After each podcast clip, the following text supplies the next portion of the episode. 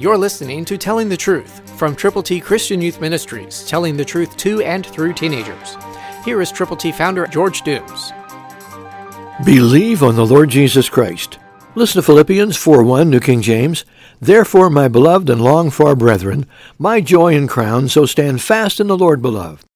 That brethren means every believer in Jesus Christ, male or female, young or old. If you've admitted you've sinned, if you've turned to Jesus from your sins, if you have believed on him, you are one of the brethren. And so Paul is saying, you are my joy and crown. And then he challenges you. Stand fast in the Lord, beloved. You see, there are people out there who need to know Jesus. And the best way they can find out about him is for someone like you to tell them, to be an example to and of the believers. Are you willing to do that?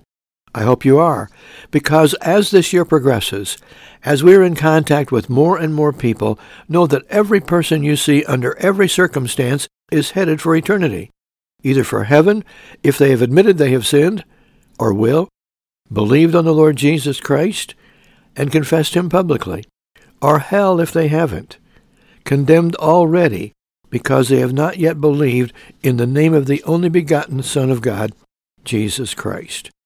So make this your lot in life. Make this your purpose. Stand fast in the Lord. Tell people how to get to heaven. Christ through you can change the world.